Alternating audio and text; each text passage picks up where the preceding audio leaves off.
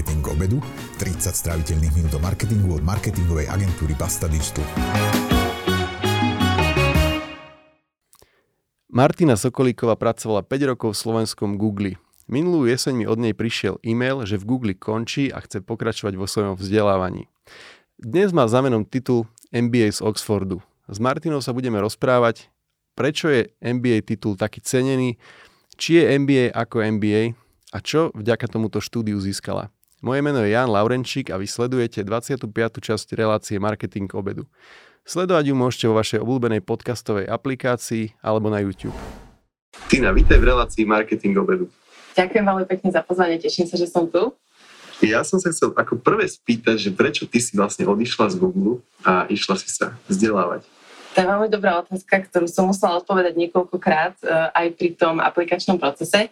E, mňa práca v Google a tú, ktorú som ja mala, extrémne bavila, takže nebolo to o tom, ako mnohí ľudia idú um, hľadať nejakú kariérnu zmenu, ale mala som pocit, že sa chcem rozvíjať viac po takej manažerskej stránke, leadership, spoznať zase nový okruh ľudí, takže to bola taká hlavná motivácia, aj keď sa mi teda odchádzalo veľmi ťažko.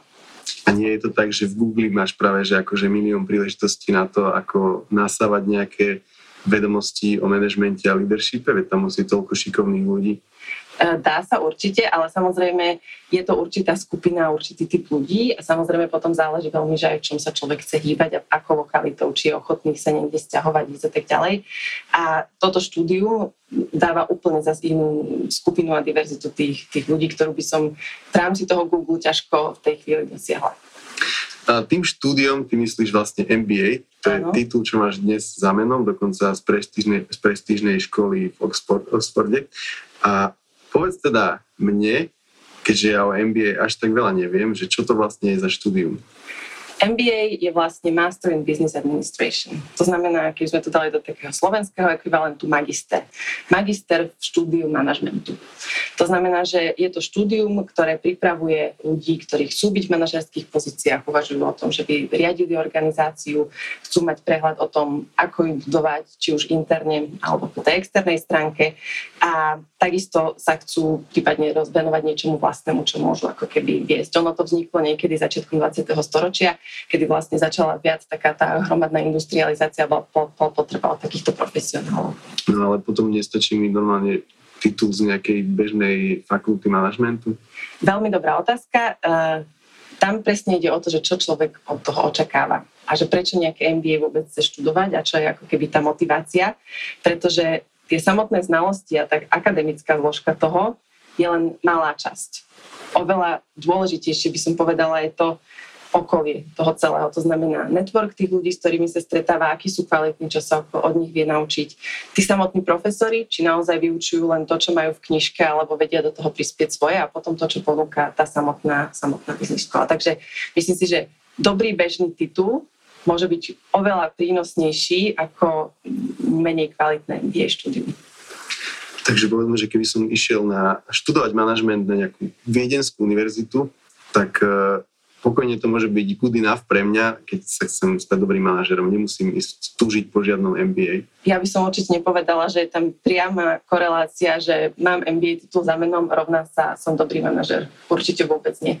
Aj z tých najlepších škôl nie každý musí byť ako keby vyslovene ten manažer. Ja mám mnohých spolužiakov, ktorí e, išli viac do nejakého podnikania, niektorí ďalej pokračovali a našli sa vo výskume e, v rámci ekonomických, ekonomických smerov, takže určite tam není úplne tá priama korelácia. A prečo je ten titul taký uh, cenený? Ja som to zažil jedenkrát vo svojej kariére, čo už som, ak sa nemýlim, uh, bol blízko toho, že som riadil celú firmu, kde pracujem.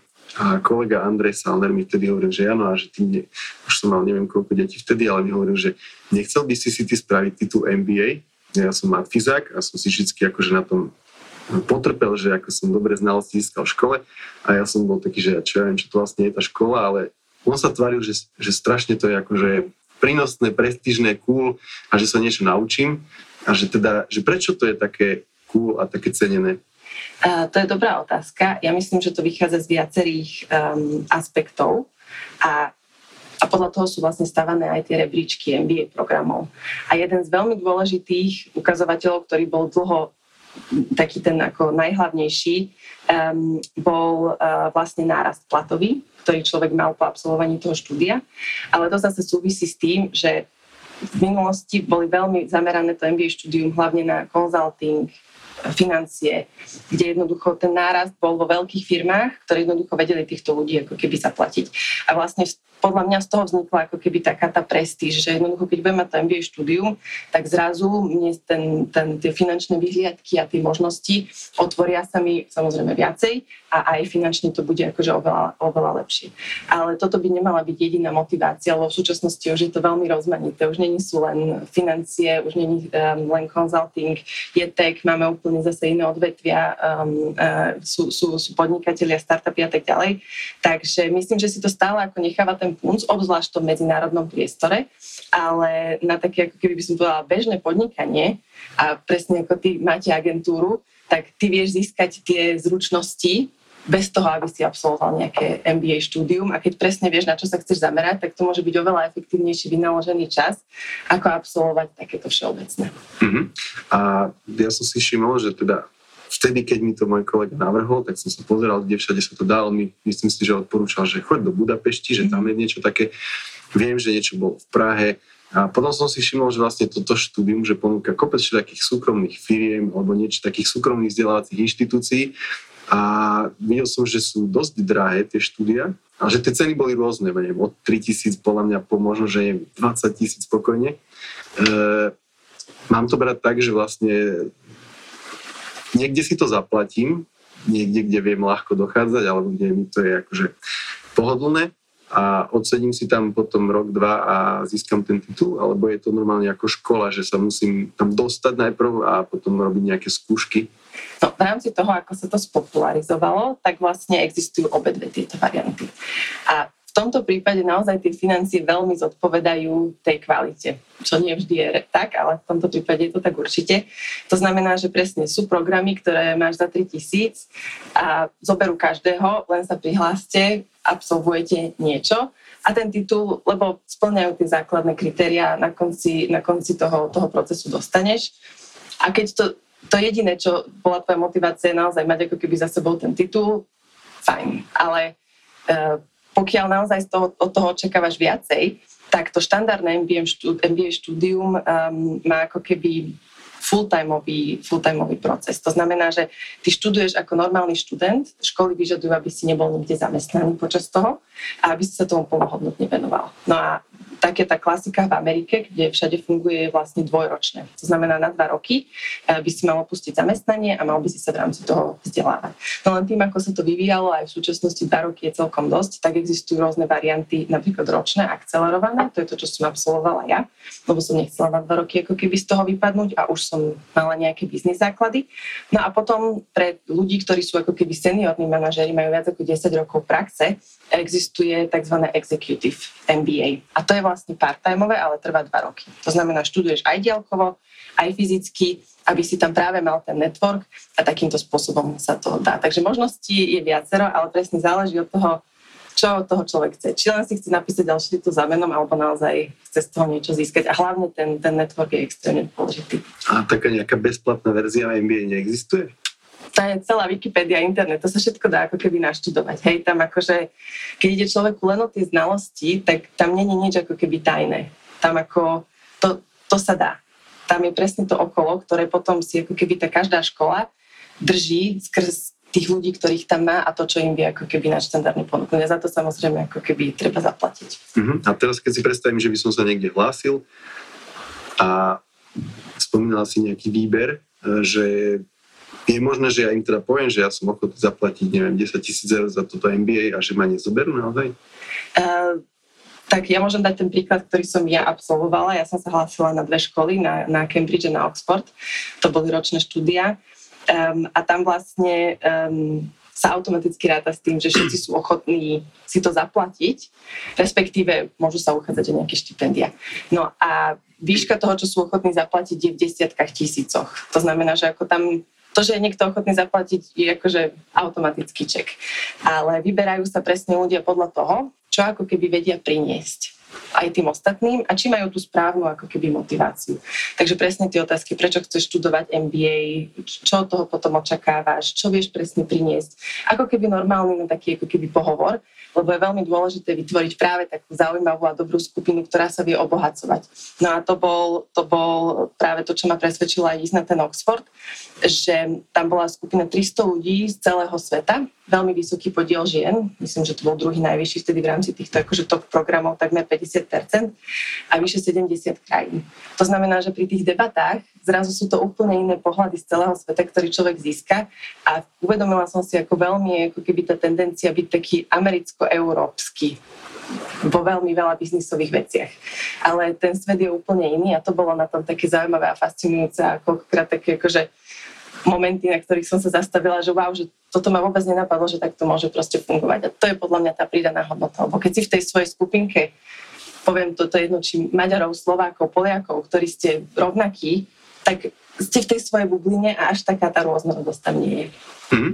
A, a to, to bolo o tom príjmaní a teraz, že prešla si tým a teraz je na konci nejaká skúška, ktorú môžeš napríklad že aj neurobiť a potom si povieš, že ty kokos, tak som tu dala pár desiatok tisíc eur rok času a zlyhala som? Um, ako to prebiehalo u nás, a teraz asi nemôžem hovoriť za všetky školy, nemám na, naštudované, že čo sú ako keby e, tie finálne kritéria, ale vo všeobecnosti to funguje na priebežných skúškach. To znamená, my sme mali predmety, ktoré sú povinné, to boli presne ako keby tá kostra toho, akože účtovníctvo, financie, nejaké organizačné správanie v organizácii e, a tak ďalej, taký ten leadership a takýto základ. A potom boli vlastne voliteľné. A museli sme absolvovať z tých povinných všetko a potom z tých voliteľných sme mohli stratiť jeden kredit. Ale jednoducho mal si možnosť raz to nedať, ale keď to druhýkrát nedáš, tak vlastne už je tam problém a ten titul ti nie je udelený. Takže není to o tom, že ako automaticky to musíš vyštudovať. Samozrejme, tá škola sa ti veľmi snaží pomôcť. Keď to prvýkrát nedáš, tak sa ti snažia ťa naviesť a dať ti tú podporu, aby si to druhýkrát dal. Takže stáva sa to veľmi málo kedy, preto je ten výberový proces aj taký náročný. Ale, ale hej, môže sa to stať. A není to len o takomto pohovore. Jedna z najťažších vecí v rámci toho MBA programu je tzv. GMAT, ktorý vlastne uh, je to test z angličtiny, všeobecný, svetový, to vzniklo zase v nejakých 60. rokoch v Amerike, taký štandardizovaný, kde je vlastne uh, kvantitatívna časť, matematika, celkom náročná, lebo je veľmi logická, úplne iné od toho, čo sme sa akože učili my na škole, to bolo strašne zaujímavé pre mňa. A potom je tam ako keby um, taká tá lingvistická, že ako človek vie pracovať s textom, analyzovať a tak ďalej. Takže tieto dve veci boli, bol ten kor, bez ktorého vlastne ani sa nedostal na nejaký pohovor. Jasne, chápem. Mm, čiže normálne niektorí to neurobili, alebo v tvojom ročníku sa to nestalo? Um, mám práve uh, viem teda o jednom prípade, čo mám, čo mám vo svojom ročníku, tým, že ja som bola tzv. Academic Affairs Officer, to znamená, bola som v študentskej rade a zastupovala som ako keby študentov po tej akademickej stránke, tak sa na mňa mm, jeden, jeden spolužiak obrátil s tým, že práve má tento problém, že dvakrát to nedal a tak teraz riešime, že čo ďalej, ale tie oficiálne informácie sú, že bohužiaľ, no. Takže ešte zistujeme, či tam je nejaká keby tretia cesta, ale vyzerá, že bohužiaľ to je realita. No. Dobre, a potom všetkom, čo si o tom MBA povedala, tak že ten titul alebo to štúdium je teda vhodné pre niekoho, kto chce byť manažer, tak? Kto chce mať také ako keby tie manažerské zručnosti. On môže byť ako keby aj podnikateľ a mať nejaký svoj startup, ale jednoducho chce vedieť viesť tú organizáciu. Čiže niekto, kto by mohol byť napríklad že team leader nejakého týmu, to je pre neho asi vhodné, nejaký stredný manažment nejakej firme. Prípadne... Ja by som povedala, že stredný a vyšší. Hej, že akože... A potom presne záleží, že, že keď už si vyšší, tak ideš na to executive MBA, lebo si už v tom pracovnom procese a nechceš vlastne vypadnúť. Ale presne, keď si stredný, tak potom ideš na to klasické na rok alebo dva. Takže... Mm-hmm. A keď niekto má to záujem, podľa čoho by si mal vlastne vyberať tú školu? Ty si povedal nejaký rebríček, čiže keď si to tak predstavím, že predtým ako odpovieš, že ja by som si to asi vyberal, že podľa aj budžetu, že aký na to mám, čiže keď mám pár desiatok tisíc, môžem ísť aj na Oxford, keď mám proste do 5 tisíc, no tak sa budem obzerať túto po slovenských a v Slovensku a okolitých krajinách, ale že je nejaký, nejaký vidíš ty dopredu nejaký harmonogram toho, že kto tam napríklad bude tie veci vyučovať, koho tam môžem stretnúť, alebo nejaké ako keby, nechcem povedať, že prípadové štúdie, ale skôr, že testimoniály, referencie ľudí, ktorí to absolvovali, že vidím, že či to je porovnateľný človek s tým, čo ja som, alebo čo chcem byť? Ono, um, opäť to záleží to, že čo je tá motivácia. Keď len mať ten titul za menom, môžeš si dať barstovú školu, odklikáš si tam niečo a ideš. Keď ti naozaj záleží, aby si mal tú skúsenosť zaujímavú, tak tieto školy, ktoré, ktoré sú top, a teraz netrúfam si povedať, že či top 20, top, top 30, um, sa veľmi snažia, aby tých študentov získali. Lebo pre nich to sú biznisové školy, to není zadarmo ako proces, to znamená, oni musia fungovať a musia naherovať tých študentov, musia mať veľký púl, aby potom mohli vybrať tých najlepších. To znamená, že ja som si predtým pozrela mnoho webinárov, uh, bolo mnoho príležitostí, ako sa spojiť s absolventami toho, toho programu, aby pozdielali svoje skúsenosti skúsenosti a aby som vlastne vedela, do čoho, do čoho idem. Takže na stránke sú profesori, vidíš ich práce, vidíš, aké sú tam ako keby voliteľné predmety, čo tá škola celkovo ponúka. Takže určite ja by som išla týmto smerom a presne od toho, že čo očakávam, že chcem potom, ja neviem, robím v marketingu a chcem ísť do investment bankingu, tak si pozriem školy, ktoré ako keby sa na to fokusujú, majú na to veľa predmetov, aby som sa vlastne čo najviac mohol, mohol v rámci toho vzdelávať. Alebo naopak veľa ľudí tam bolo, čo bolo z konzultingu, ale chceli prejsť do niečoho viac impaktového, či už investovania, alebo ísť do nejakých e, startupov, kde, majú, kde môžu mať nejaký dopad. Takže oni zase nasávali, nasávali dostali iné informácie. Takže presne to záleží od toho, že čo od toho človek ako keby očakáva. Mm-hmm. Čiže čo bol ten predmet, čo ťa tak akože najviac vlastne z toho celého posunul alebo zaujal? Mňa práve veľmi zaujali tie, tie social impact veci. To znamená, že ja som nechcela ísť do financií, nechcela som ísť do nejakého vyslovenia investovania. Vedela som, že v marketingu, ako tá moja skúsenosť je, a to musím povedať, že ja aj ako keby z Oxfordu, čo je top škola, že marketing je vždy pred tým, čo sa ako keby deje a učí v škole. To musia tam prísť odborníci, aby pozdielali to, čo sa, to, čo sa deje. Takže môj smer bol presne akože lepšie pochopiť, ako môžu firmy zodpovedne podnikať, ako sa to dá merať, ako jednoducho to lepšie v tých firmách vedieť nastaviť a vnímať, aby som sa v tomto mohla ako keby angažovať. A čo to má s tým marketingom, to som nepochopil, že čo, že marketing je pred, čo to znamená? A myslím v tom smere, že ako keby Zatiaľ som nezažila, a to je jedno, či to bolo na Univerzite Komenského alebo um, v Oxforde, že by ako keby tí profesori, ktorí není sú v tej praxi, vedeli ako keby dať úplne tie najaktuálnejšie trendy a informácie. Jednoducho tá akademická sféra ten digitálny marketing obzvlášť sa tak rýchlo vyvíja, že nestíha to ako keby zapracovať. Takže tí, ktorí sú ako v rámci toho uvedomelejší, tak volajú práve odborníkov z praxe, tak ako sa to deje aj u nás v rámci, um, v rámci fakulty managementu, alebo presne to bolo aj na Oxforde, či už z ľudí z agentúr uh, a tak ďalej, aby ako keby pozdielali to, to, to know-how. Čiže aj v rámci tohoto MBA tam boli no aj že nejakí externí ľudia. Áno, a to je veľmi dôležitá zložka, lebo vlastne čím ako keby prestížnejšia tá univerzita, tým lepší má ako keby dosah na týchto ľudí. Či už sú to aj absolventi veľmi často, alebo práve sú to ľudia, ktorí aj pre nich je zaujímavé prísť na tú hodinu s týmito študentami a postielať. Takže presne ako či to bol niekto ako CEO uh, Unileveru, alebo to boli ľudia z top agentúr, bol tam um, niekto z FIFA a tak ďalej. To znamená, že takáto zaujímavá akože zmes ľudí, ktorú by človek normálne nestretol a môže sa s nimi porozprávať a z toho potom vyplývajú aj rôzne kariérne príležitosti a tak ďalej. Z FIFA, ako čo myslíš FIFA? FIFA ako futbalová Fakt? federácia. A čo tam bol za človeka z FIFA? To, to, sme mali, to sme mali v rámci, um, to bol predmet um, Business in Media and Entertainment, to znamená akože podnikanie v rámci médií a, a zábavy. No a vlastne e, rozprával nám o tom, ako vlastne celý ten biznisový model funguje, ako to je, čo tam, akože ako, e, aké sú tam toho špecifika e, a my sme potom s tým ako ďalej pracovali a mali sme projekt. Takže ako presne také akože rôzne aspekty, ktoré by človek e, nevidel, alebo BBC, ako sa produkujú rôzne, um, rôzne relácie, seriály, čo je tam dôležité. Z takej tej biznisovej stránky veci, ktoré sú, ktoré sú okolo nás. To bolo, no. mm-hmm. Bežne no, sa v, šk- v školách uh, takto, alebo že na univerzite jeden z tých najväčších takeaways, čo máš vlastne je ten network tých ano. spolužiakov. Hej? Predpokladám, že máš na LinkedIne kopec tých ľudí uh, akože pridaných, že máš s nimi nejaký nadviazaný vzťah.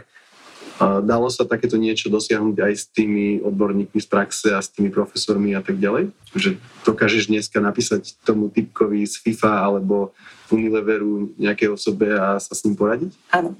Um, to je veľmi dobrá otázka, lebo obzvlášť tento môj rok bol špecifický skrz tú pandémiu, takže mnohí nemohli prísť fyzicky a bolo to online, ale presne veľmi záleží od toho, ako človek je sám aktívny. To znamená, že ja som si ľudí, ktorí ma zaujali, um, pridala na LinkedIne a oni boli vždy veľmi ochotní, keď čokoľvek budete potrebovať, len napíšte, lebo vedia, ako, s kým pracovali, s kým mali tú interakciu. Aj keď si vás nebudú pamätať akože ako jednotlivca, tak vás vedia zaradiť a, a keď som aj niekoho oslovovala, alebo aj tých profesorov na nejaké odporúčania, tak, tak um, boli, boli veľmi ochotní. Ale samozrejme záleží to od toho jednotlivca, pretože boli aj takí, ktorí úplne ako keby, či už neboli proaktívni, alebo s tými profesormi nemali dobré vzťahy, boli tam napríklad nejaké problémy, tak uh, tí profesori samozrejme neboli tomu naklonení. Takže záleží veľmi od toho, ako inputu toho jednotlivca, že čo to do toho vloží a potom samozrejme, čo z toho, čo z toho má. Ale ten network je podľa mňa jedna z tých najväčších, ako keby, tých najväčších benefitov toho, toho celého, keď sa teraz pozriem na ten svoj LinkedIn po roku. Uh, keď sme spolu teraz komunikovali, keď som ťa tu pozýval, tak uh, máš e-mailovú adresu z Oxfordu, čo znie to cool. Neviem, či je to taký, neviem, či je to taký pekný e-mail, ako má napríklad Gmail, alebo tak. Ale akože ako adresa to vyzerá super. Uh, otvára to dvere niekam, keď sa takto ozvieš niekomu na napríklad pohovor, alebo máš to v životopise? Um, ja myslím, že ten životopis je stále ako keby ten, ten core túto mailovú adresu my sme dostali ako doživotne ako, ako absolventi, ale ja najčastejšie, keď niekoho najprv oslovujem, tak je to väčšinou cez LinkedIn a tam zase akože vidieť ten profil, profil človeka. Takže taká tá adresa by som povedala je akože pekný bonus, ale väčšinou to už je nadväznosť na niečo. Takže aj keď sa hlasím na nejakú pozíciu, tak dám tam ten svoj životopis, dám tam tú svoju adresu, ale už to vidia v tom CVčku, že, že bola som na tejto škole. Takže, ale teší ma to, že to má takýto pozitívny impact. Ja som to hneď všimol a som že dá. Je komplikovaná, ale hej. ale tak dneska to nikto neodpisuje, každý to vie skopírovať, takže je to v poriadku. A čo je ten ďalší krok v tvojej kariére? Google, teraz máš MBA titul z prestížnej školy, zjavne si sa naučila kopec užitočných vecí. A čo je ten ďalší krok? Dobrá otázka. Ja som vždy vedela, že musím robiť niečo, kde mám pozitívny dopad na tú spoločnosť. No a to sa snažíme momentálne, takže vlastne potom minulý týždeň mi prišli už finálne výsledky, že, že som teda absolvovala to štúdium a ukončila ho úspešne. Takže momentálne som v tej fáze ako keby job hunting, že sa naozaj pozerám po tých príležitostiach, ktorý musím povedať, povedať, že na Slovensku je to celkom e, výzva v tom, čo by som chcela robiť, aj s tými očakávaniami, čo ako keby mám potom, potom MBA štúdiu, pretože e, gro mojich spolužiakov ostalo v Londýne alebo išlo do Ameriky, kde samozrejme tých možností je oveľa viacej a aj e, ako keby tá platová návratnosť tej investície je, je jednoduchšia. A práve čo mám spolužiakov, ja neviem, z Mexika alebo z krajín východnej, strednej Európy, ktorí sa rozhodli vrátiť, tak e, je to, je to oveľa náročnejšie si ako keby nájsť tú, tú príležitosť na trhu. Takže ja sa vidím určite v nejakom takomto pozitívnom dopade a uvidím, že v akej to bude sfére, že či to, budú, či to bude nezisková sféra, či to, budú, um, či to bude privátna alebo niečo, alebo niečo úplne iné. Mm-hmm. keby si to mala porovnať, že čo ťa stalo energie a ostatných vecí, získať MBA s tým, čo bol akože normálny, štandardný akademický titul na Slovensku na fakulte managementu si hovorila, tak je to akože nebe a dudy, alebo je to, že to je ľahšie alebo ťažšie? Ja by som povedala, že ľahšie je to, čo človeka baví, aj keď je to ťažšie. A to bol tento prípad, že vlastne ono to bolo náročné, a stalo to veľa času aj obety, ale tým, že to človeka bavilo a dávalo mu to zmysel, že tam nikdy som sa ne, nič nevyflovala, alebo ne, nehovorila si, že bože, na čo sa toto učí, nedáva mi to zmysel. Aj vo veciach, ktoré ma vôbec nebavia, som zrazu pochopila, že áno, dáva to zmysel. Takže bolo to ťažšie, ale bolo to napriek tomu jednoduchšie. A keď máš ten feedback už od ľudí po tom, čo to štúdium máš absolvované, tak máš pocit, že niekto vie doceniť, že máš akože taký akože naozajstný MBA titul, alebo že si naozajstná MBA ako master? To ti budem vedieť povedať potom, ako, ako reálne budem mať už konkrétne nejakú pracovnú ponuku, ktorú ako keby príjmem a bude to ten dream job, alebo sa budem musieť ako keby uspokojiť s niečím, s niečím iným. Zatiaľ ten, ten ohlas je veľmi ako keby pozitívny od ľudí, ale musím povedať, že ako keby zase to není zázračné, čo sa týka pracovných ponúk a viem to aj u svojich spolužiakov, ako není to automaticky, že ťa hneď pozvú na pohovor.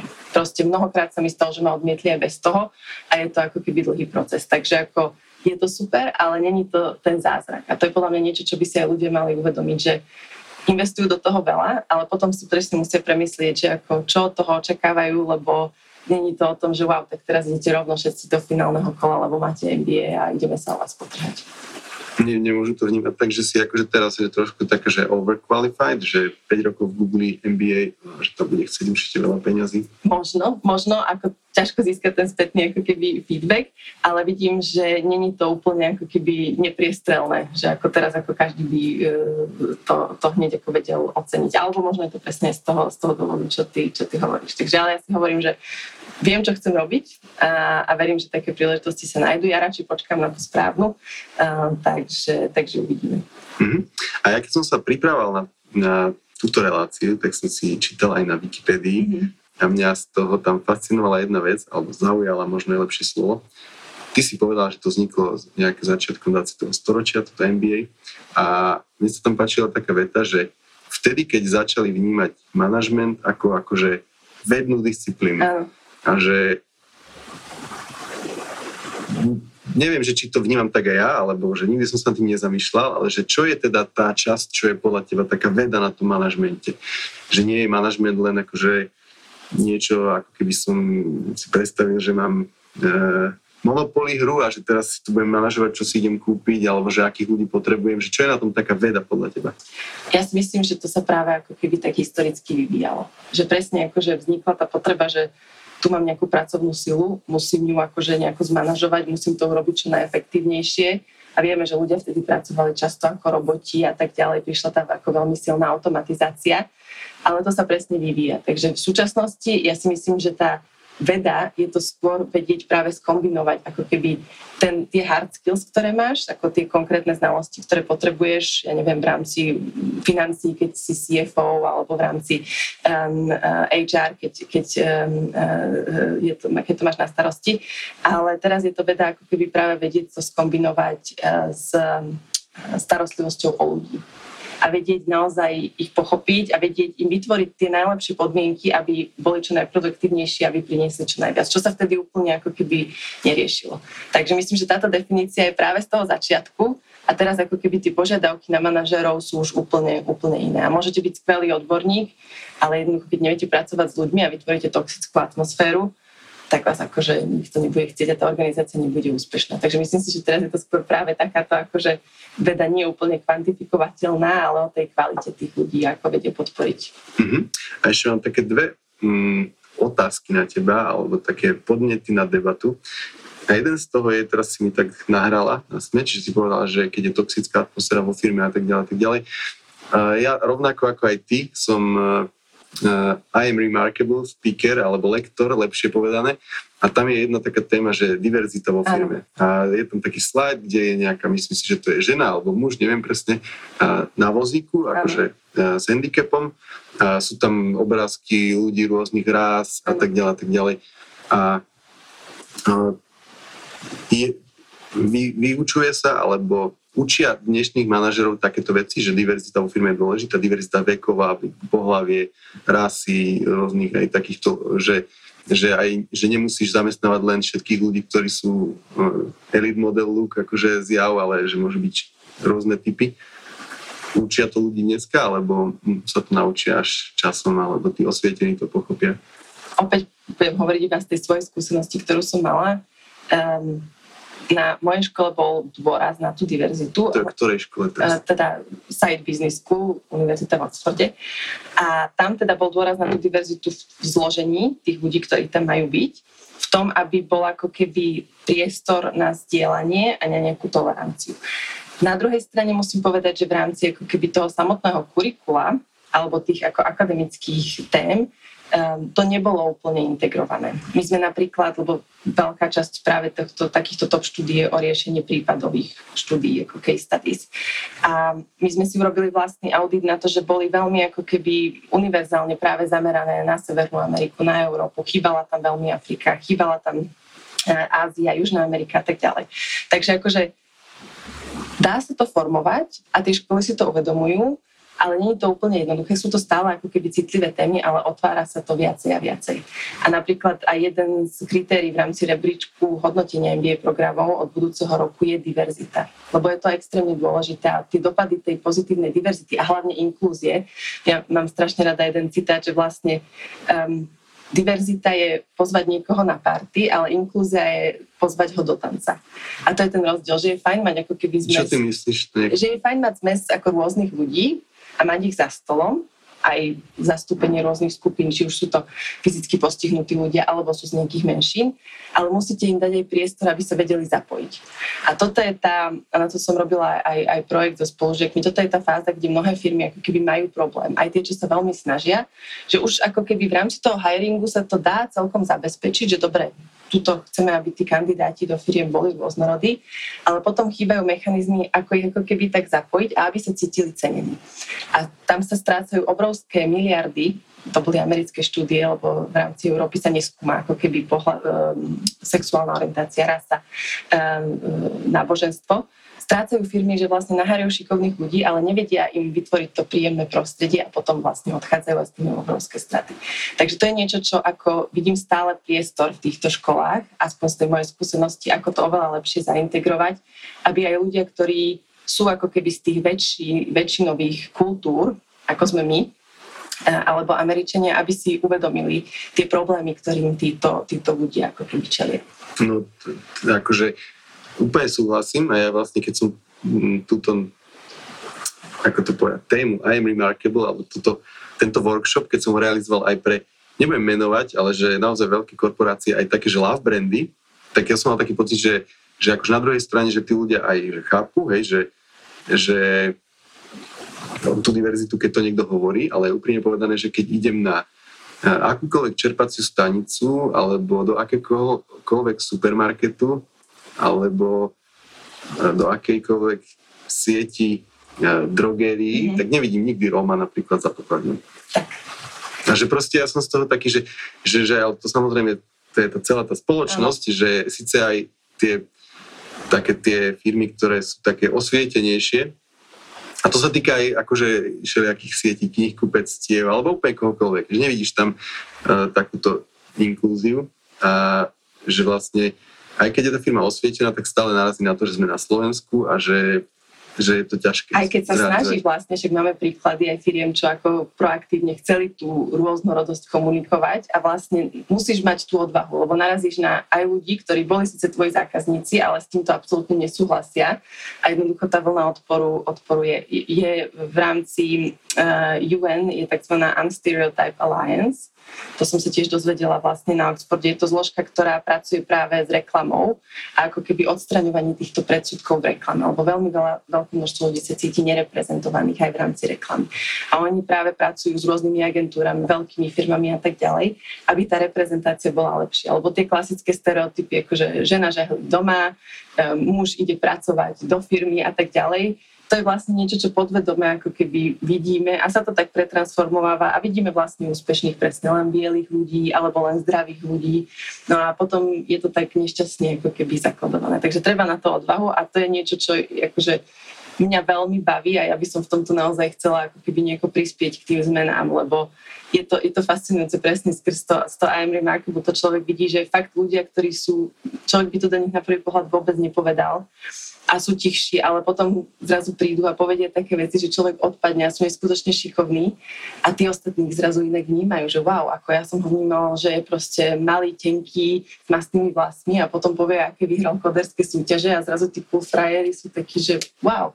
A to je to na tom pekné, takže ako ja som maximálne za to, aby sa takéto stereotypy ako burali, aj keď to chcú Samozrejme, ja akože všelijaké prednášky som v minulosti za svoj život realizoval, možno by som povedal, že už možno sú to aj stovky, nie, asi to by viac ako desiatky.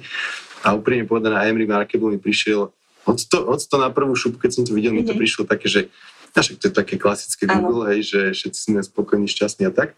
Ale že som videl, že najväčší dopad na ľudí, keď som prednášal, bolo pri. A to som si myslím sebavedomo, že niektoré prednášky mám aj naozaj dobre zvládnuté.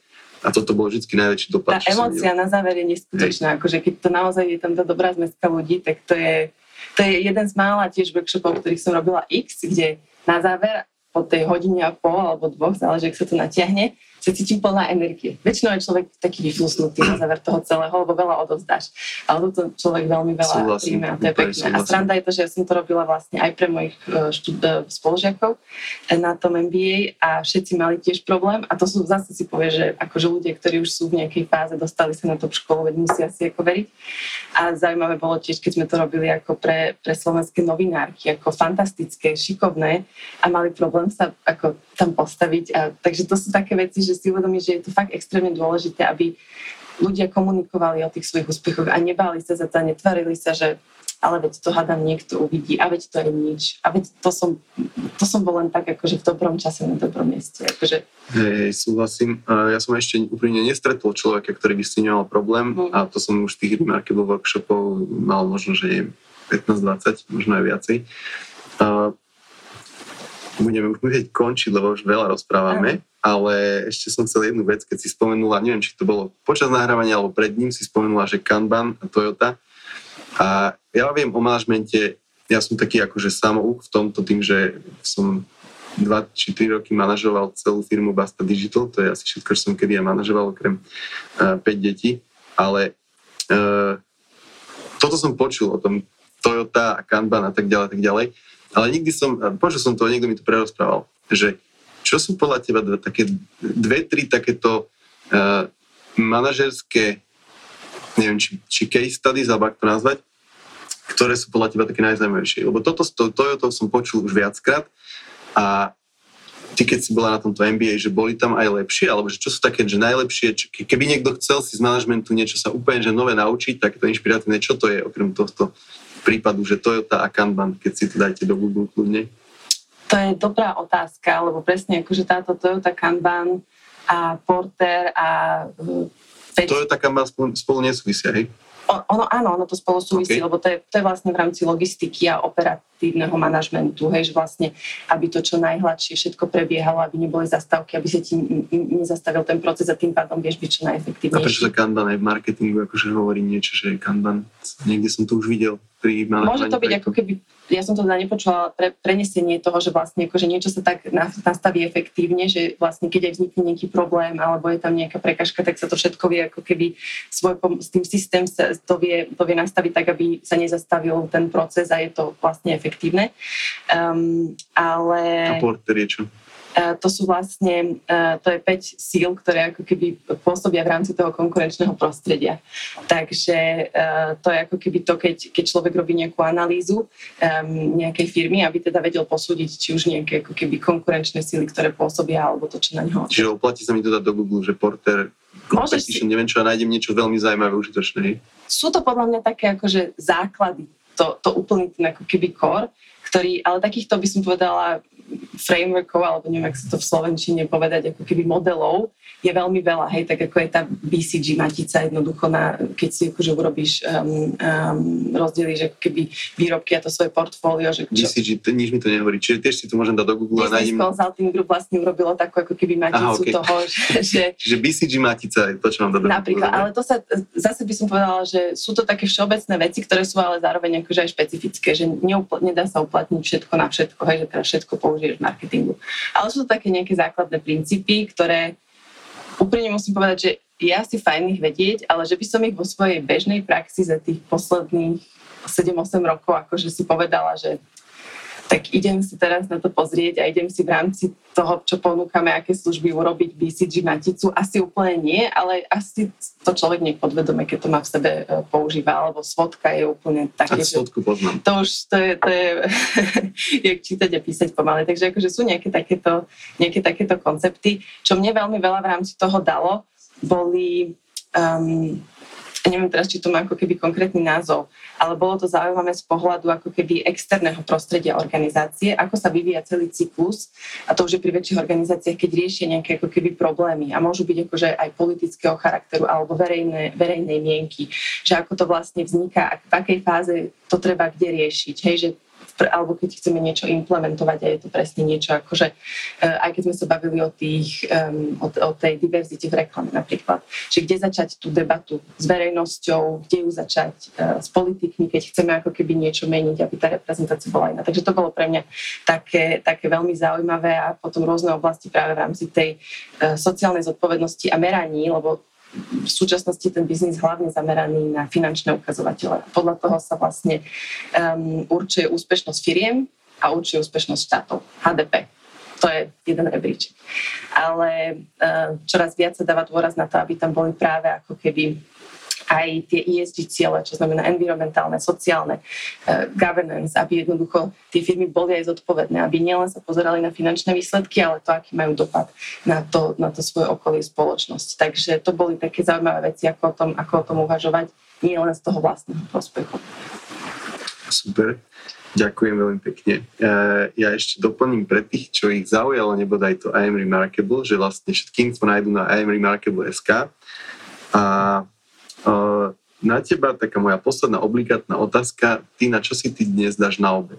Ja sa strašne teším, lebo budú to slivkové pyrohy s makom. Oh, Taká dobrá slovenská klasika. To znie super, ďakujem ti len pekne. Ďakujem aj za pozvanie. Ja len zosumarizujem, že sme sa dneska bavili o e, štúdiu MBA. E, Tina ho absolvovala na Oxforde a dúfam, že keď vás toto zaujalo, začnite túto reláciu sledovať na YouTube alebo vo vašej obľúbenej podcastovej appke Voláme sa marketing k obedu.